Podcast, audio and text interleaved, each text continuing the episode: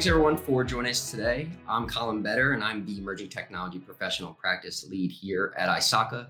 And joining me today to talk about their recently released article, Implementing Artificial Intelligence Capabilities and Risk, is Assistant Professor for the University of Florida, Ivy Munoko. Ivy, thank you for joining me today. Thank you for having me. I'm really excited to be part of this today. Me as well. I'm really interested in AI, so I'm looking forward to this discussion as well. Before we get started, why don't you just give a little background about yourself for our audience? Thanks. So I'm Ivy Munoko. I'm an assistant professor at University of Florida. I started here last year uh, as part of a recruitment exercise at University of Florida where they're trying to integrate artificial intelligence with different fields. So I am part of the accounting department and I joined it so that I can be able to teach our growing professionals who are our undergraduate students on how artificial intelligence is transforming the accounting profession. So I'm really excited to be here to talk about how artificial intelligence can be used for both accounting and auditing fields. Awesome. Yeah. Yeah, I'm excited for you to be here as well. Right. So there are many definitions of artificial intelligence that are floating around in the world. How would you define it? Right. So people always, when they hear about artificial intelligence, they think about robots, right? Because of all the sci-fi movies we've been watching from the 80s. But artificial intelligence can come in very many different forms. I think the most common form of artificial intelligence that we engage in that is invisible is the AI that's embedded in our phone apps, right?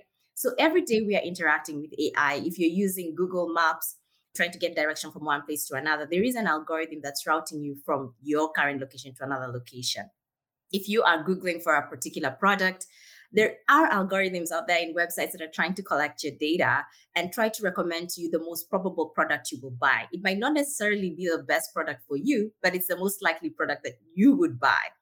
And so there are all these algorithms that are invisible and that are embedded in so many different websites and apps that we are using that we have no idea about. So that's the most common form of AI. But the other types of AI that I think the programmers are more familiar with, the version of AI I want to say that the programmers are more familiar with, are the ones that we hard code, that we actually deliberately create to, for example, uh, enhance a company's performance, to enable a company perhaps for project or forecast what they will achieve in a coming year. So there's so many different types of, of versions of AI that we engage in, those that are invisible to us that we have no idea about, and are those that are, we are more deliberately engaging in and that we have knowledge that we are using. So in my mind, that's the, the different types of AI. But basically, AI, its definition is it's a type of software or technology that mimics our human cognitive skills. For me as a human being, I have the ability to speak, to hear, to think, and so we are seeing all these types of AI that are being created that have the same capabilities like we do have as humans. The, for example, the self-driving cars, they have the ability to see, they have machine vision. The chatbots that we have on our phones, Alexa and Siri, they have the ability to talk just like we as humans, right? So they have natural language processing capabilities. So basically, artificial intelligence is this technology that mimics our human cognitive skills that is embedded in all sorts of devices, some of which we're not even aware of. So, why is it so important to understand the differences between the types of intelligence, the roles, and embedded technologies that AI systems can offer us? Right. So, it's interesting that when we talk about AI, we just think about this blanket technology that it operates all similarly, right? But AI can be used in different ways. So, for example, a company can use an artificial intelligence system to perform an exercise or a task from beginning to end, end to end. Those are autonomous AI systems, right? So, for example, I saw an interesting video of Amazon using robots in their warehouses to uh, move products from one location to another as part of their distribution, right? So, those types of artificial intelligence systems that can work all on their own without human intervention are autonomous systems, right? And those systems have higher benefits, of course, for companies, but they tend to pose higher risks if they are operating all on their own without human uh, supervision or intervention, right? But then there are other types of AI that are less autonomous. They're like augmenting, they're just helping human beings do their uh, functions. And those are the ones that I talk about in my article, the assistive or the augmenting AI systems that have they pose less risks to humans, but then they also have less, um, sometimes they're not as efficient or they're not as economically attractive to companies as the autonomous systems are. But we have these different types of systems, different levels of AI. And in my article, I talk about how it's important to determine what tasks are best for what types of artificial intelligence uh, levels. So it's sometimes there are some tasks that are not lending themselves to autonomous systems. You may want a human being to be in the loop, right, of that process that you're automating.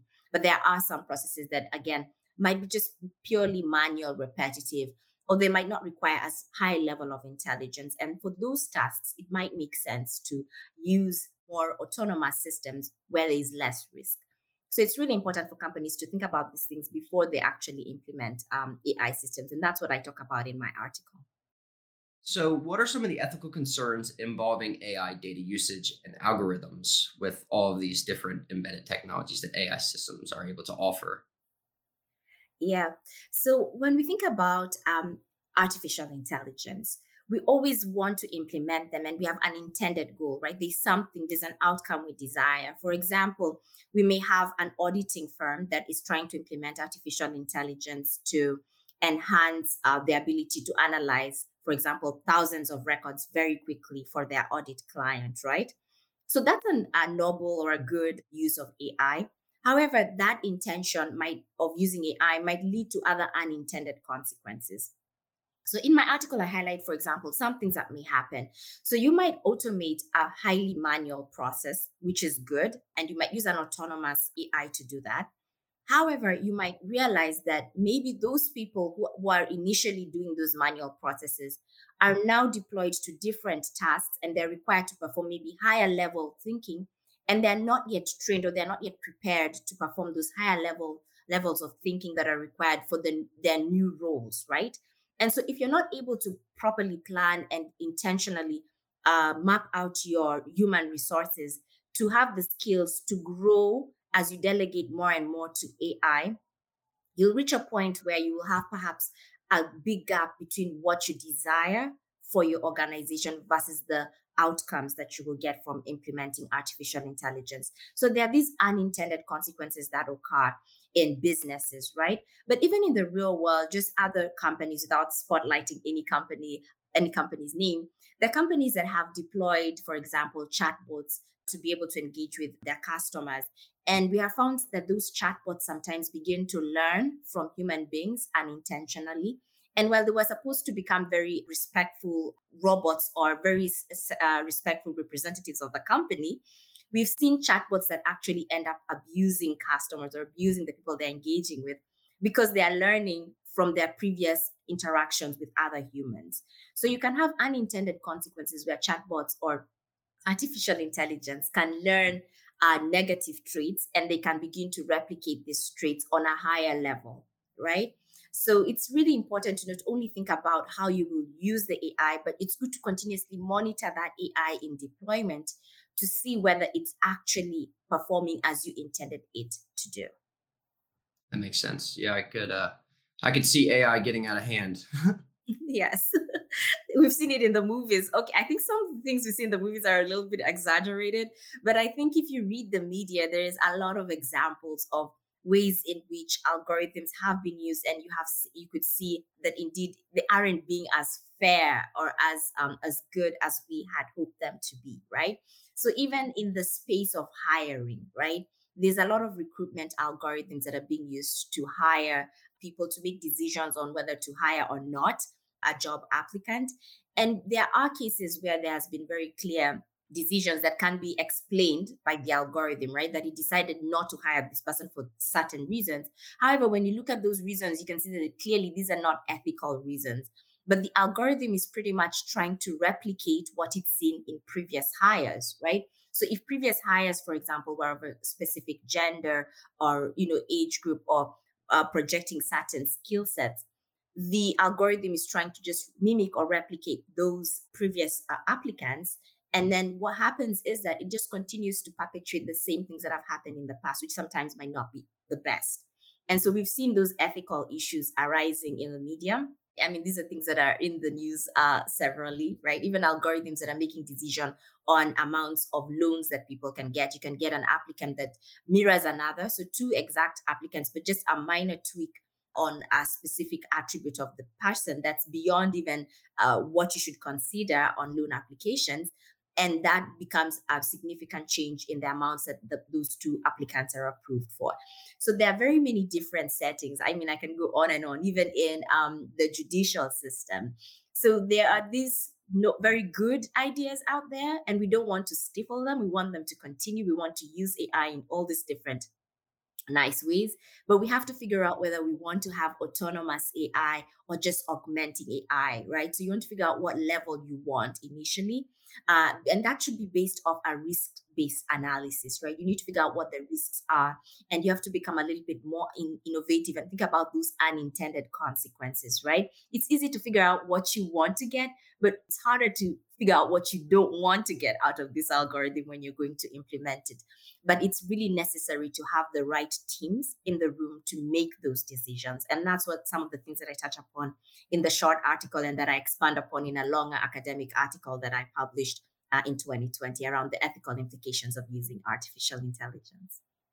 Is that found on ISACA?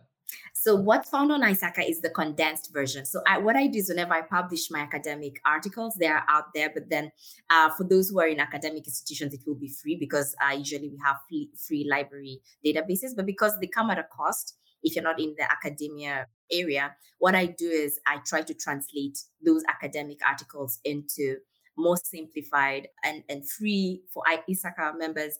And you can basically get two of my articles, the one I released in 2021 and 2022 on, on your journal. And both of those touch on um, the ethics of AI. Awesome. Well, if you haven't read those already, take a look at them. I'm sure they're awesome. Um, but thank you. So let's move on. Mm-hmm. So, why is mechanical intelligence considered the most basic and then why is empathetic intelligence the highest level?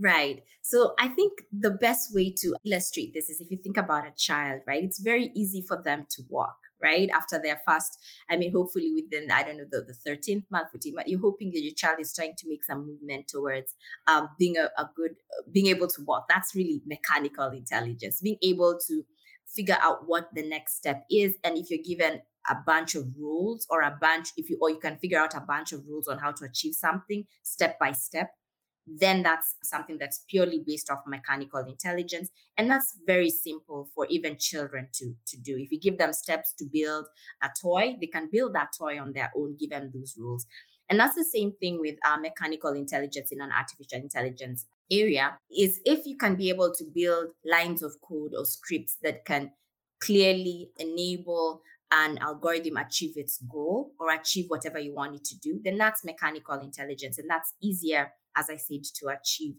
But then think about yourself, right, as a human being. The highest level of intelligence that we have that differentiates us from other animals is our emotional intelligence, right? Our ability to interact with other people, to be able to pick up on those cues, right, that other people might be giving off. And then we can be able to react and keep adjusting our behavior based off the cues we're getting from the world. And that's something that is increasingly harder to build algorithms to do, right? To be able to get an AI that exhibits emotional intelligence is something that we are all driving to achieve as AI researchers, right? You want your algorithm to just behave like a human being, but believe me, that is extremely difficult to do. And so, therefore, you have to think about if you're delegating a task to AI or if you're developing an algorithm uh, that should uh, interact with other humans, you need to consider whether it exhibits the necessary emotional intelligence to do that effectively. And so in my article, I talk about having four levels of intelligence, which I draw from other academic literature.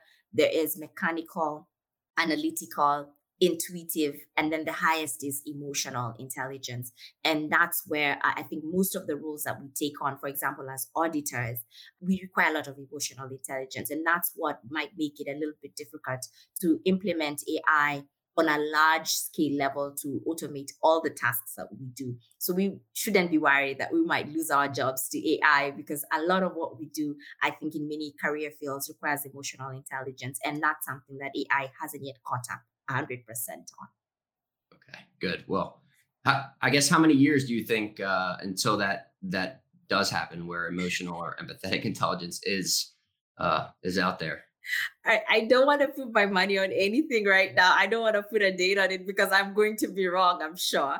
Uh, maybe this exists in somebody's garage, right? Somebody have, have built this already and I have no clue. Or it might be something we will achieve. We might never fully achieve. Who really does know? But what I do know is there's a lot of money being poured towards achieving AI that exhibits exactly our skill sets, which is extremely, extremely, I, as I think, extremely difficult. The more and more you think about how complex our brains are. I mean, I I enjoy reading judgment and decision making books. And if you figure out how we make our some split decisions, what how quickly we, we arrive at these decisions, it's it's very um it's very impressive to know that the human brain is quite a, a small uh, gadget that can achieve a lot. And so I really am not confident, like I can say any particular day, but I, I'm just still also not fully convinced that we have it right now. Although there's some people who claim that there exists AI at that level at the moment, but I don't think so myself. Okay. So, what are the differences between assertive, augmented, and autonomous AI roles? Right. So, basically, if you're thinking about an assistive AI, is one that you want to deploy like think about Alexa's Siri, right? You just want to be able to ask it something and it can assist you with some information that you will use as a person to make decisions, right? So it's just assisting you. So you can ask Alexa, uh, "Hey Alexa, what's the weather today?" And you, when if she says it's raining, then you can decide whether you'll go out or not, right? The chatbot is just assisting you to make a decision, right? But then in augmenting AI, you're having this is a setting where you and the AI are both making decisions in a particular task, right? An example in an auditing field is if you're performing an audit of a client, right? And maybe that client has 50,000 transactions that you want to review. So what you could do is you could deploy an AI and there are already a auditing AI that exists that can audit the transactions and pick up those transactions that have a high risk score and then that algorithm can present the highest transactions, those that have the highest risk scores, to a human auditor who can review them and subsequently make a decision on those high risk transactions, whether to audit further or whether to issue a certain opinion based off what review the human has done. In an augmenting setting, shortly, you're having a human and an AI working together to make a decision. And then ultimately, the autonomous AI is the one that I mentioned in the beginning, operates all on its own without any human intervention. So, at this highest level, for example, self driving cars are trying to achieve autonomous status, right? Where they can uh, ride on the road without any human intervention. And so, these are the three different levels that you need to be very um, aware of, and especially when you're uh, implementing AI and figuring out whether you want one level in preference to another. So it is assistive, augmenting, and autonomous AI. Awesome. So, why is it so important to establish how accountability will be enforced with the implementations of AI systems? And how can that accountability be enforced? Right. So, this is something that is uh, currently a hot topic in research and not just academic research. There are a lot of institutions, for example, in accounting, there's the International Ethics Standard Board of Accountants, the IESBA. Um, there are many other boards, ethic boards that are out there that are looking into establishing frameworks for accountability for AI. And basically, the challenge here is that you're having an autonomous, for example, algorithm operating and performing a task. And the question is, who would be accountable if something goes wrong? Think about the self driving cars. Who would be accountable if there is an accident, right? Would it be the person who bought the vehicle? Would it be the person who built the vehicle? Would it be the road on which the car is on? Like, who would be accountable for an accident, for example, that occurs on a road by um, self-driving car. So that's just an example. So this is the question that's being posed in different uh, fields in accounting as well and in um, i guess technologies it's very hard right should it be the third party who developed the software should it be the user of the software does the user of the software even have the capability to mitigate these risks And so being able to assign accountability for AI across the different parties is something that is complicated and it's something that's also currently being discussed. And there are numerous frameworks out there that attempt to address um, these types of issues. But again, as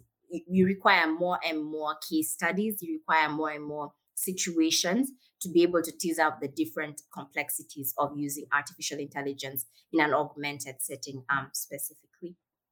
You may or may not have an opinion on this, but I guess what do you think? What do you, what do you think is the right way when when using these autonomous AIs? Who do you think is uh, responsible, or what do you think is responsible in that situation with the self driving cars, for instance?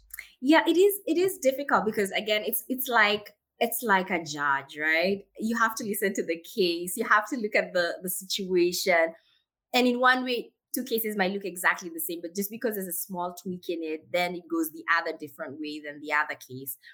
And so I think it's so uh, con- context specific that it requires enough brains on this specific area, right? We need a lot of people thinking about it. We need the users thinking about this issue, right?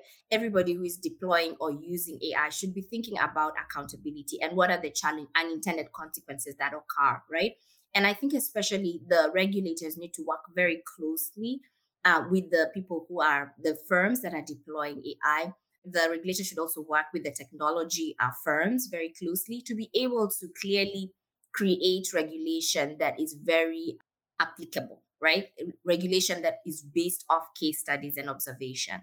So I think this is something I cannot really say who should be accountable. I feel like we all need to be accountable. We all need to be part of this research or addressing this question assigning accountability for autonomous algorithms, especially if we are deploying them in our firms and if we are regulating areas where there is high deployment of artificial intelligence.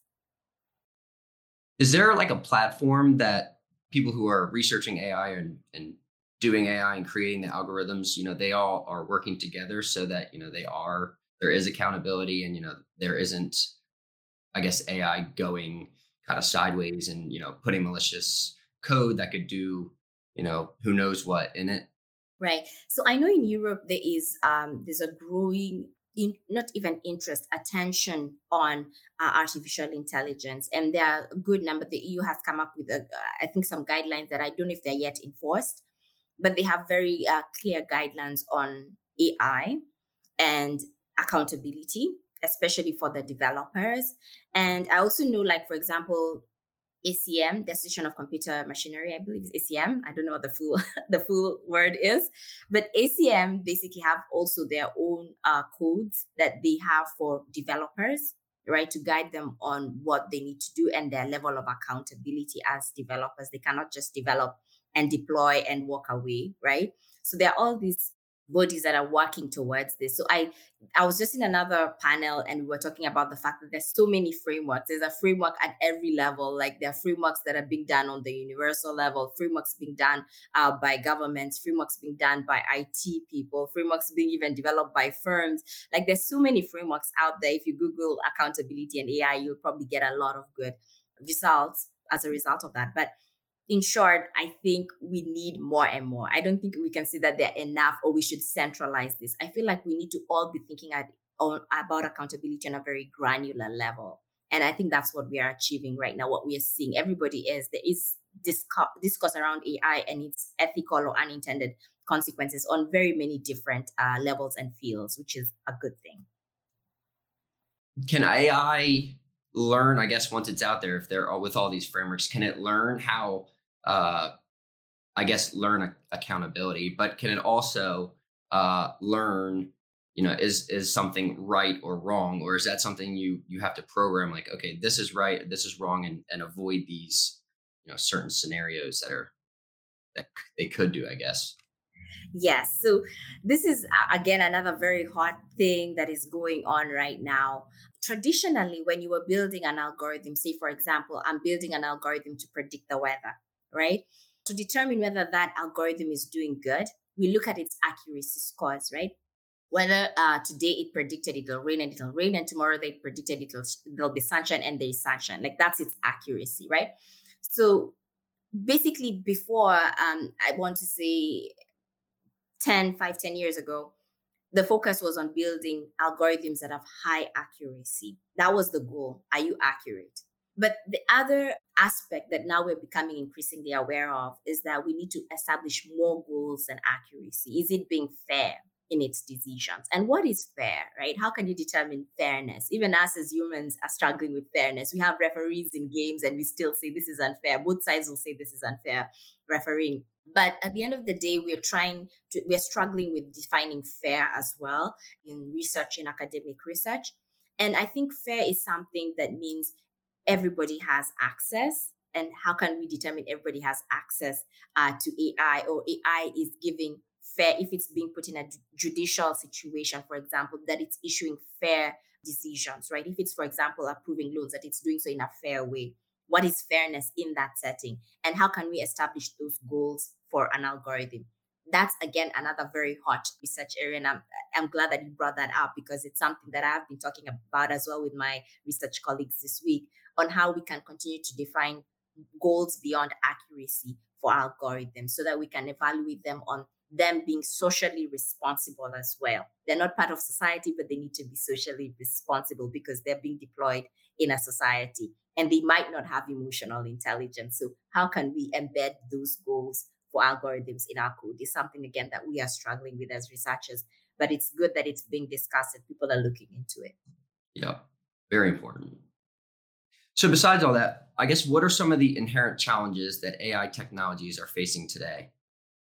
I guess uh, challenges many years ago, I, I, was still very young, but from what my reading is that the challenges used to be around uh, having pro- computing power, and that's sort of being overcome more and more now with increased computing speeds, right?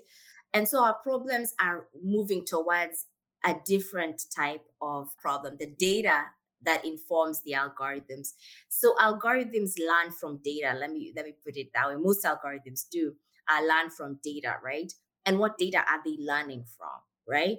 So, for example, for an for an algorithm to predict the future weather, right, what the weather will be tomorrow, it needs to look at the weather for the last maybe hundred days, for example, right?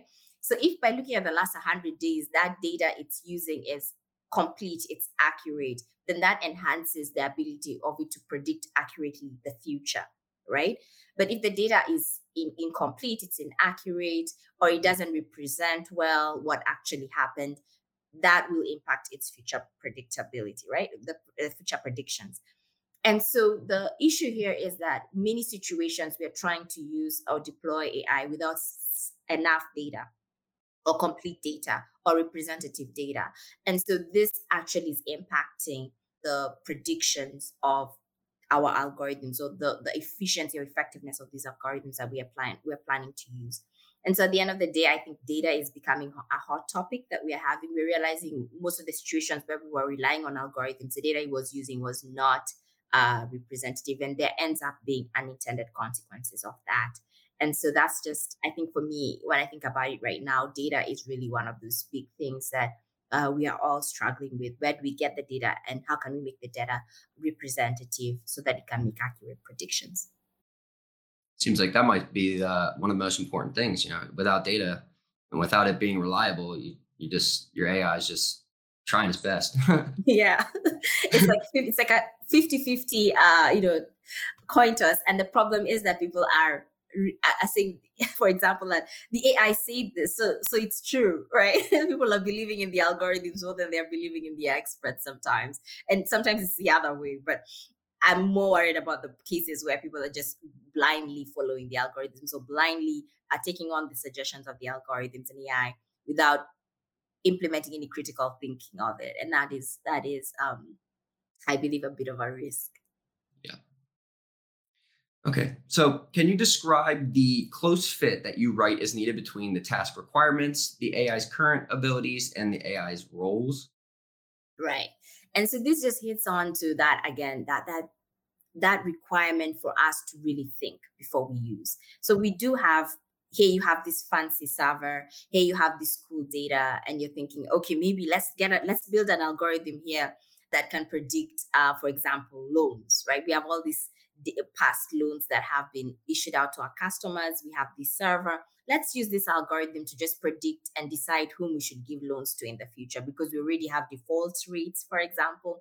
So as a company, we say, hey, let's let's deploy let's deploy this AI to do so, and let's walk away. Let's not. We don't even need to uh, man this AI. Let it just do everything for us. So in that situation, you need to think about what the risks are and being able to match the intelligence required for that task, right? There's only the hard information you have. Is that sufficient, right? Is there other soft information that, for example, a loan officer collects, right, by interacting with the customer that will be lost when we just deploy an algorithm in place of that loan officer, right? So these are the things that um, in every situation we need to think about when we are thinking about implementing AI. That close fit between what that task requires, right? The intelligence that we currently have within our algorithms or the capability of AI to perform those tasks. And then lastly, the role that you'll finally assign AI, right? So in the case where the risks are high, where there is need for other soft information that the human needs to collect beyond the hard information that the algorithms use, in that situation, you might actually want to use an augmenting AI, an AI that works hand in hand with the human versus one that is autonomous working on on its own. So again just stepping back and being a, performing a risk analysis and being able to determine from your risk analysis what's the level of intelligence required for the task whether ai meets that level of intelligence and then ultimately then deciding based off those two criteria whether you will assign a specific role to ai assistive augmenting or autonomous. So before we close out is there anything else that you'd like to mention to our audience? Uh, no, I'm really excited. I'm so grateful you brought up some great questions today. And I just want to point them back to the articles, uh, the 2021 article and the 2022 article. I feel like one was building, the 2022 was building off the 2021. So just going back and reading both of those, I believe would be a, a good way to just sort of tie all the things that we have talked about today together. And I'm so grateful that you gave me this opportunity. I'm really grateful to have this platform to share my research. Yeah, I, I think AI is so cool. It uh, it definitely makes me a little nervous, um, and I hope everybody that is doing it and writing it and researching it, you know, they they stay it it stays good and it doesn't get out of hand. What is a normal AI like a, a basic like mechanical AI? Like how many lines of code is that used to like run? Is it is it like a ton or is it like it again depends on the task, right? And I think there's this overlap, right? There's this technology that's very common, like uh, many firms are applying it now called robotic process automation. So, this type of automation is basically automating me- mechanical, like repetitive tasks in businesses and actually does not require AI. So, for example, if everyday accounts payable professional receives an email with invoices, right, from vendors.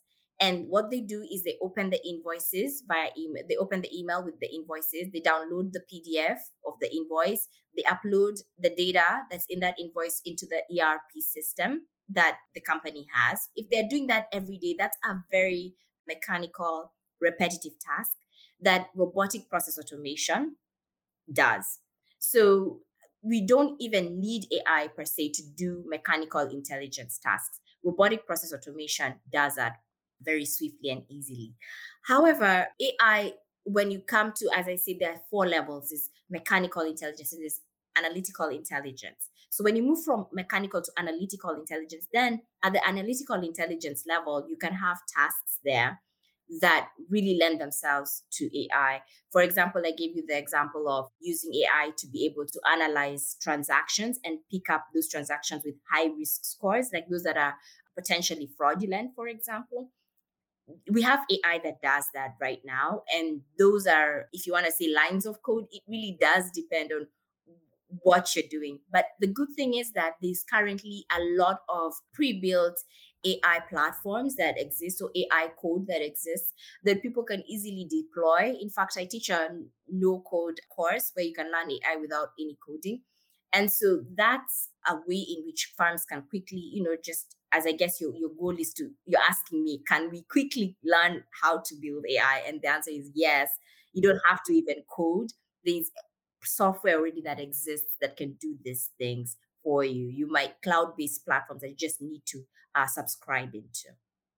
Awesome. I'm I'm probably going to reach out to you so I can uh, get some information on that because I'm totally interested. I'm grateful for that. so Ivy, you and I could probably talk about this stuff all day, but unfortunately, that's all the time that we have left.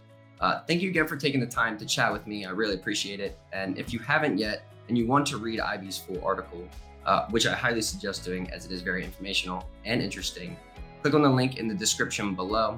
Again, my name is Collin Beder, and thank you guys for tuning in.